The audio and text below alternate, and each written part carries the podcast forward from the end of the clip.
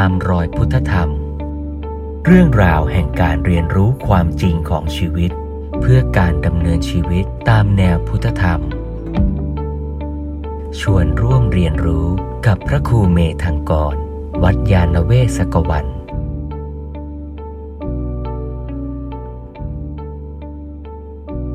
ในคำว่านิพพานนั้นเนี่ยหลวงพ่อสมเด็จพระพุทธโฆษาจารย์ขยายความให้เห็นชัดลงไปว่า คำว่านิพพานนั้นเนี่ยโดยตัวศัพท์มันแปลว่าดับ อย่างที่หลวงปู่พุทธทาสเคยยกตัวอย่างเปรียบเทียบไว้ว่านิพพานนั้นเป็นภาษาชาวบ้าน ไม่ใช่เป็นคำสูงส่งพิสดารอะไร อย่างเช่น ชาวบ้านก็อาจจะพูดกันว่า แกงเนี่ยยกออกมาจากเตาใหม่ ๆ มันร้อน พอวางไว้สักพัก ความร้อนมันก็นิพพาน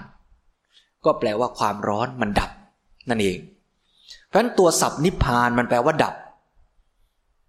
เป็นคำธรรมดา แต่เมื่อใช้นิพพานในความหมายที่เป็นเป้าหมายของพระพุทธศาสนาเนี่ยมันหมายถึงดับอะไรหลวงพ่อสมเด็จพระพุทธโฆษาจารย์ก็อธิบายว่านิพพานนั้นเนี่ยในความหมายที่เป็นเป้าหมายของพระพุทธศาสนานั้นแปลว่าดับ ซึ่งมีความหมายเด่นที่น่าสนใจอยู่สามอย่าง 1. คือดับอวิชชา 2. ดับกิเลส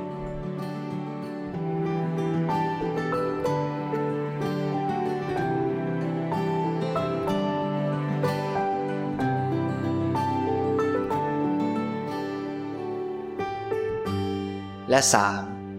ดับทุกข์ดับทุกข์เข้าใจง่าย ดับทุกข์แปลว่า ไม่มีทุกข์เกิดอีก แล้วถ้าเข้าใจอย่างอริยสัจสี่ให้ชัดอย่างที่เคยคุยกันไปก่อนหน้านี้แล้วเนี่ย ถ้าพูดให้ชัดคือ ความดับทุกข์มันเป็นแค่ผลปรากฏ แต่ต้นเหตุจริง ๆ มันคือดับเหตุแห่งทุกข์แต่เมื่อดับเหตุแห่งทุกข์ได้ทุกข์ก็ดับด้วย เหมือนที่หลวงพ่อสมเด็จอธิบายเปรียบเทียบว่าเหมือนกับว่าทุกข์คือกองไฟที่ลุกโชนอยู่ การที่เราดับทุกข์เนี่ยไม่ได้แปลว่า ดับเปลวไฟ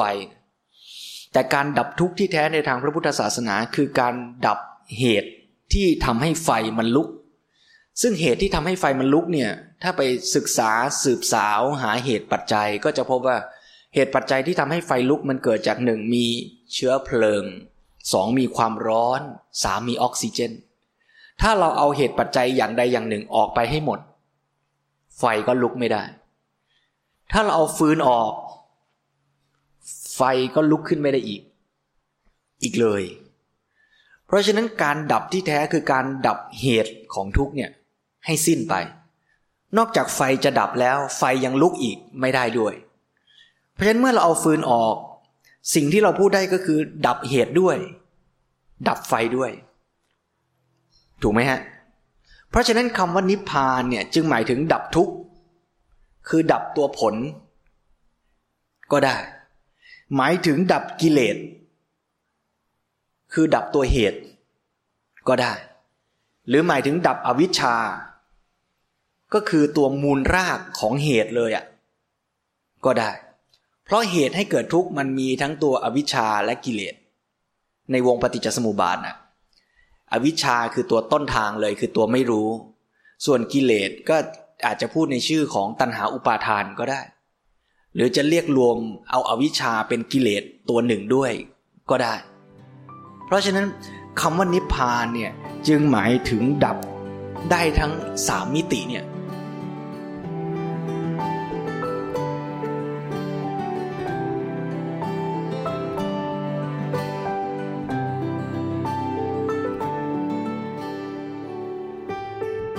ดับอวิชชา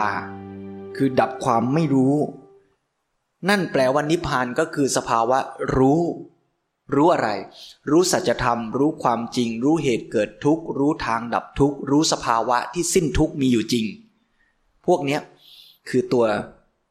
การดับอวิชชา ตัวที่สองคือดับกิเลส นั่นหมายถึงว่าเมื่อเรามีปัญญารู้ความจริงทั่วทั่วแล้ว ก็ทำให้สิ้นกิเลส คือไม่มีรากของการที่จะปรุงแต่งจิตที่จะเป็นอกุศล ที่จะไปอยากไปยึด เอาสิ่งที่มันไม่จีรังยั่งยืน ไปอยากไปยึดเอาสุขที่ประเดียวประดาว มาเป็นของเรา ไอ้ความปรุงแต่งอย่างนี้ก็หายไป หลวงพ่อสมเด็จยกตัวอย่างเปรียบเทียบว่าทำไมการดับอวิชชา คือการมีปัญญาจึงดับกิเลสได้สิ้นเชิง เปรียบเหมือนกับว่า เราเห็นขนมอร่อยอยู่ในถ้วย แล้วเราก็เกิดอยากกิน การจัดการกับความอยากกินเนี่ยไม่ได้แปลว่าแค่กดข่มความอยากเอาไว้ แต่ถ้าเมื่อไหร่เรามีปัญญารู้ชัดว่า ไอ้ขนมในถ้วยเนี่ยจริง ๆ แล้วมันมียาพิษอยู่ หรือมันเป็นขนมที่เป็นอันตรายต่อร่างกายเรา หรือมันจริง ๆ แล้วมันไม่ใช่ขนม มันเป็นแค่พลาสติกทำปลอมมา เมื่อปัญญารู้ความจริงว่าไอ้สิ่งเนี้ยมันไม่มีประโยชน์ มันเป็นโทษ แก่เรา เราจะยังอยากกินมันอยู่ไหม นี่แหละคือตัวอย่างว่าเมื่อมีปัญญารู้ชัด ว่าสิ่งนั้นเนี่ยมันเป็นยังไง มันไม่ใช่สุขแท้ มันไม่จีรัง มันไม่ยั่งยืน มันมีโทษ เมื่อปัญญารู้อย่างนี้เนี่ยเราไม่จำเป็นต้องกดข่มกิเลสนะ แต่กิเลสมันจะไม่เกิด เราจะไม่นึกอยากในสิ่งที่เรารู้ทั้งรู้ว่ามันเป็นโทษว่ามันเป็นของประเดียวประดาว ว่ามันเป็นของที่ไม่จีรังยั่งยืน เพราะฉะนั้นตัวปัญญาคือการดับอวิชชานั่นแหละ ก็เป็นปัจจัยให้กิเลสไม่เกิดหรือดับกิเลสไปด้วยในตัว โดยไม่ต้องไปกดข่มกิเลสอีกต่อไป สภาวะอย่างนี้คือปลายทางของพระพุทธศาสนาที่เรียกว่านิพพานมันสรุปก็คือนิพพานหมายถึงการดับตัวความไม่รู้คืออวิชชา เรียกว่าเป็นสภาวะรู้แจ้ง นั่นเองสองนิพพานแปลว่า ดับกิเลสคือไม่มีกิเลสเหลือ ไม่ได้แปลว่าต้องกดข่มกิเลส แต่กิเลสไม่มีเลย เพราะปัญญามันรู้ความจริงแล้ว มันเลยไม่เกิดกิเลส ก็ได้ และเมื่อไม่มีอวิชชาไม่มีกิเลส มันก็เลยไม่มีทุกข์เกิดขึ้น เพราะฉะนั้นเรียกนิพพานว่าดับทุกข์ก็ได้ สรุปว่านิพพานไม่ใช่ชื่อสวรรค์วิมาน ไม่ใช่ชื่อสถานที่หรือเมืองที่ไหน นิพพานคือสภาวะ ที่มันไม่มีอวิชชา ไม่มีกิเลสไม่มีทุกข์อย่างเงี้ย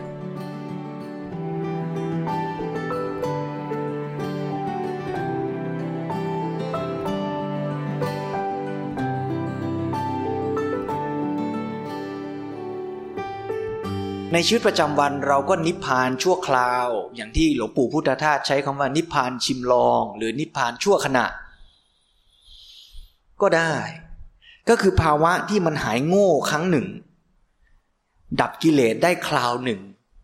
ทุกมันดับไปครั้งหนึ่ง ก็เป็นนิพพานชิมลอง อย่างที่หลวงปู่พุทธทาสว่า ขณะที่เราได้ยินเสียงคำด่า แล้วเราก็รู้สึกโกรธขึ้นมา เพราะจิตใจเรายังโง่อยู่ เราไปยึดในอัตตาตัวตนของเราว่าอย่ามาว่าเรานะ แล้วเมื่อไหร่ก็ตามเราดับไอ้ความโง่ตัวนี้ได้ ดับไอ้โทสะตัวนี้ได้ ไอ้ความร้อนรุ่มในใจมันก็หายไปชั่วขณะหนึ่ง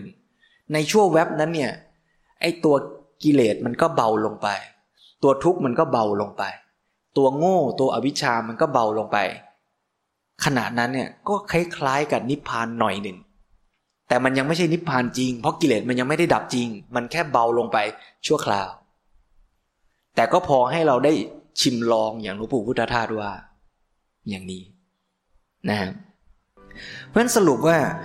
นิพพานหมายถึงสภาวะดับสิ่งเหล่านี้ซึ่งความหมายหนึ่งในสามอย่างนั้นก็คือดับทุกข์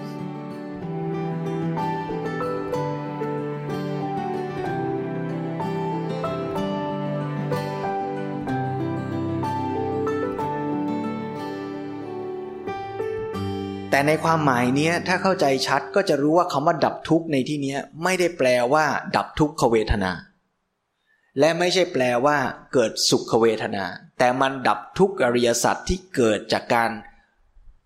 มีกิเลสตัณหาอาวิชชา ชัดตรงนี้นะฮะหลวงพ่อสมเด็จเขียนไว้ในหนังสือพุทธธรรมบอกว่า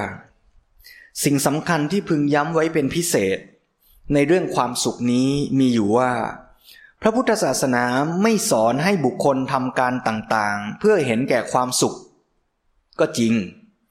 แต่ก็ยอมรับความจริงอยู่เสมอ ว่าความสุขเป็นส่วนสาระสำคัญที่จำเป็น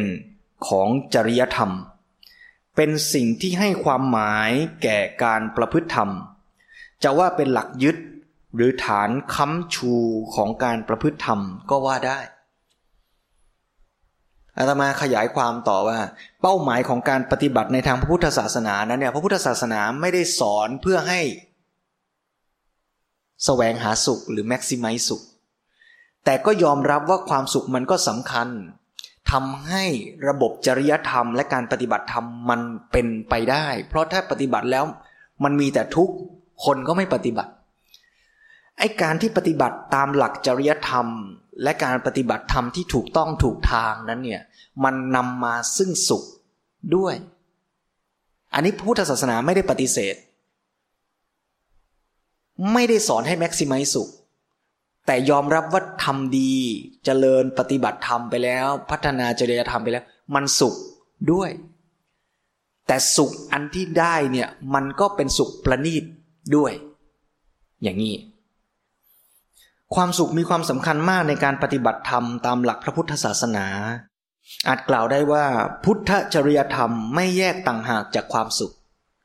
คือเมื่อปฏิบัติธรรมถูกต้องตามหลัก ก็สุขด้วย แต่ย้ำว่าสุขตัวนี้ไม่ใช่กามาสุข แต่เป็นสุขที่ละเอียดประณีตขึ้นไป แต่มันมาควบคู่กับการปฏิบัติธรรมได้ด้วย แต่ก็ย้ำอีกว่าไม่ใช่ปฏิบัติเพื่อแม็กซิมัยสุขนะ ปฏิบัติเพื่อปฏิบัติธรรม แต่มันมีสุขประกอบอยู่ด้วยนั่นเอง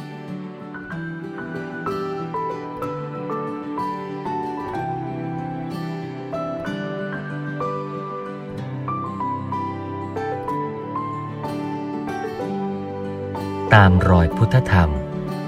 เรื่องราวแห่งการเรียนรู้ความจริงของชีวิต เพื่อการดำเนินชีวิตตามแนวพุทธธรรม